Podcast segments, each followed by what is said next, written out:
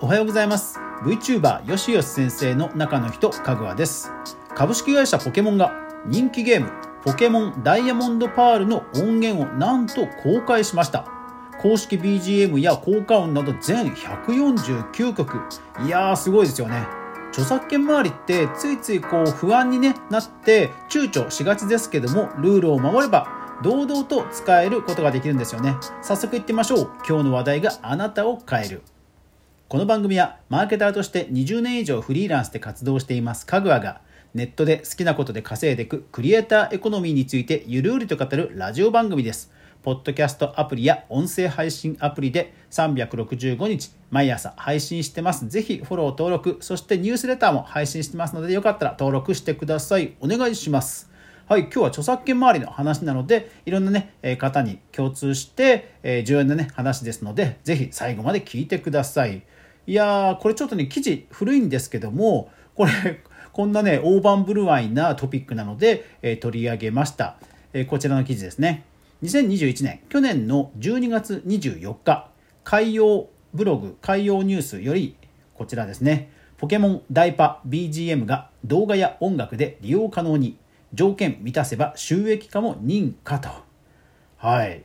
いやー、任天堂とかポケモンとかね、USJ とかディズニーとか、まあ、やっぱりビッグタイトル、ビッグ IP ってこの辺り本当厳しいっていう印象じゃないですか。でもね、このポケモン、そう、記事ね、見つけた時は目を疑いました。本当に無料公開なんですよ。いやー、すごい。で、もちろん原則として営利目的の使用は禁止とあります。ただ、本当に聞く分にはその音源が全部ね聞けるんですよ。しかもね楽譜とかのダウンロードもあるんですよね。そう。なのでこれよくよく利用規約を読んでみました。えー、ダウンロードした音源は原則として営利を目的とした使用が禁止されているとしつつも非営利目的でも、えー、投稿あで例外として収益の発生が認められているジャンルも実はあるんですね。例えば、え教育目的楽譜とありましたようにあのいわゆるそのピアノ教室とか発表会とか、ね、ピアノ教室ってほら月謝とか発生するじゃないですかでもそれも OK なんですね。うん、いや本当すごいですよね。えー、こんなこここのくだりかな？音楽教育の一環で教材として利用する括弧音楽教室での教材利用など教育目的での利用であれば収益が発生する形でも利用可能と。うんいやいやいやいやいやすごいですよね。だからこれ今僕のこのラジオでちょろっと流しちゃっても全然問題ないんですよね。僕のラジオはあの収益発生してませんから。ででですよ。でこれスタンド FM とか YouTube で流したいという人いるじゃないですか。でですね一応利用規約には YouTube とは書いていないんですがいないんですが、えー、こんな感じでは書かれているんですね。えー、っと自身の音声動画作品の BGM として利用し配信サイトや SNS に公開するは OK で条件を満たした媒体であれば例外的に収益の発生を認めますとあるんですね。うん、そう。だからこれで、えーと、さらに、えー、さらにですね実際の利用規約そう利用規約もねこれあの本当公式サイトぜひぜひ皆さん見てみてください。ものすごく分かりやすく書いてあって勉強になります。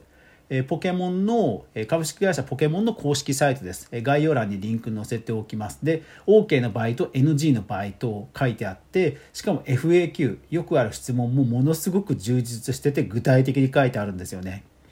うん。いや、ほんとすごい。これほんと、だからこれほんとね、勉強になりますね。うん。で、営利を目的しない利用の場合でも以下に該当するものはダメとか書いてあるんですが例えばテレビとかラジオで使っちゃダメだよと。まあ地上波ラジオとかでね使っちゃダメということですよね。うん。あとはねそうそう教育目的教育目的は基本ねほぼほぼ大丈夫っぽいんですよね。ほら営利目的って言った場合に私立学校私学の学校はいいのかっていう質問もあるんですけどそれ OK って書いてあるんですよね。うん、それから YouTube とははっきり書いていないんですが、えー、書いていないんですがウェブで使っちゃいけないっていう時はその追加料金を払ってなんかコンテンツとしてえ何かを提供してるとか本当にその具体的に収益が発生してるものはダメですよと。はい、ただ、え各種配信サイトが正式に提供する機能に基づく収益である場合例外的に収益の発生と受け取りを認めますとありますからこれって多分多分ですよ YouTube のそのパートナープログラムのことを言ってるんだと思います。うん、だから、えーと、興味ある人はやっぱりこのポケモンのダイパの BGM を YouTube で探してでなんかそのあの収益化できなかったとかそういうの一応裏を取って、えー、で大丈夫そうだなと思ったら使うのがいいかなと思います。いやでもねここまでね本当に細かく分かりやすく書いてあるのは僕も初めて見ました。本当にその任天堂が本気を出すとここまで、うん、やるんだなっていうのはね本当ね思いました。これ本当皆さん是非見てください。で著作権に関しては仮に公式がいいよって言っても意外とトラップがあるのでその事例をご紹介します、えー例えばこちら。2013年の記事でちょっと古いんですが、えブロゴスの記事です。孤独のグルメの音楽著作権とジャスラックフリーと包括契約の話と。これ何かというと孤独のグルメって人気ドラマあるじゃないですか。あれの楽曲を作っているアーティストの方要は権利者ですよね。権利者の方がツイッターで、えー、全曲著作権フリーですとつぶやいたんですね。うん、これね僕も当時リアタイで見てたんですよ。で今ツイートは削除されてますがえー、フリーなんだと思ってときめいたのを今でも覚えてます。ただ残念ながらこれ著作者の人が権利者の人が勘違いしてたんですね。いや著作権フリーあの僕らに無許可でガンガン使っていいわけじゃないですよと。ただ JASRAC に僕らは登録していないから JASRAC に許可取る必要はないですよっていう意味だったらしいです。即訂正のツイートを出したもののまあネット上では、うん、音源がたくさん使われてる二次創作作品がまあ出回りました。いやだからねこれね本当そのプロの方業界の方でも勘違いしてそういうふうにルフしちゃう時があるのでなんかねすぐに飛びつかない方がいいんですよね。うん。これはね僕もびっくりしました。これね僕 CD だから買っちゃいましたもん CD でいざ使おうと思ったらなんとびっくり。ごめんなさいっていう感じで。そう。えー、せっかく買ったのにって感じでしたね。今でも覚えてます。それから著作権フリーと言っても気をつけなくちゃいけないのがこちら。2018年6月1日のハフポストの記事ですひょっこりはんの BGM は著作権侵害と音楽素材ますますがムスムスが抗議と。はい。これひょっこりはんさんね、芸人のひょっこりはんさんの、まあ、テーマソングと言ってもいいぐらいもう定着したちょっとしたジングルがありましたよね。あれ実はフリー素材だったんですね。ただ残念ながらそのフリー素材には利用規約があって、えー、商用利用するときはちゃんとクレジットを表記しましょうと。それから、えーほらその音源をその音源を彼らは確かなんかその着メロみたいな感じで配布しちゃったんですよね。そうなので、えー、それは違反してますよと、えー、事務所に言ったらしいんですよ。ただそうしたら事務所がかたくなな態度をとってもうこれはダメだということで権利者の方が SNS で、えー、お怒りを表明したと。でそして瞬く間に炎上してひょっこりはんさんはまあそういうこと、え、まあちょっとね、え、表舞台から一時ねえー、出なくなってしまったということがありました。そうだからね有名人の人が使ってるフリー素材だからいい。それから権利者としてがいいと言っていてもねほんとフリー素材は あのねトラップがあるので慎重に使った方がいいんですよね。なので僕はねいつもあのお金かかりますけどやっぱり買っちゃってます。うん。フリー素材でもね、あれなんですよね。例えば YouTube で使う時に、勝手に誰かがコンテンツ ID に登録しちゃって、俺が権利者だよって言えちゃうんですね。残念ながら YouTube のシステムは悪用できちゃうんですよ。そうなので実際ポケモンの、えー、利用規約のところにもこう書いてあります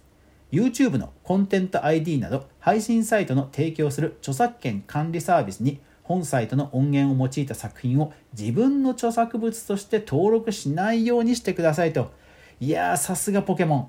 こういうところまでしっかり書いてある。本当勉強になりますね。是非皆さん原文にあたってこれ塾あのぜひぜひ読んでみてください。本当著作権の本当に勉強になります。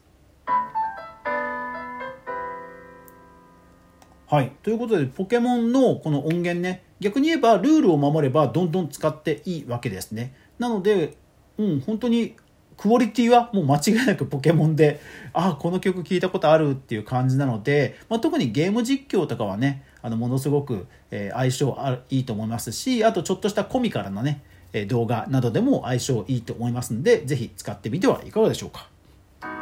はい、今日はポケモンがダイヤモンドパールの BGM を、えー、公開したという話をお伝えしました。著作権や商標って本当にトラブルとかあといろんなね、えー、出来事がありますよね。でもルールを守ってしっかり理解して使う分にはうんみんな楽しい作品作れると思いますのでぜひぜひ今後もこういった情報を提供していきますのでよろしくお願いします。というわけで皆さん今日一日素敵な一日になりますように。いってらっしゃい。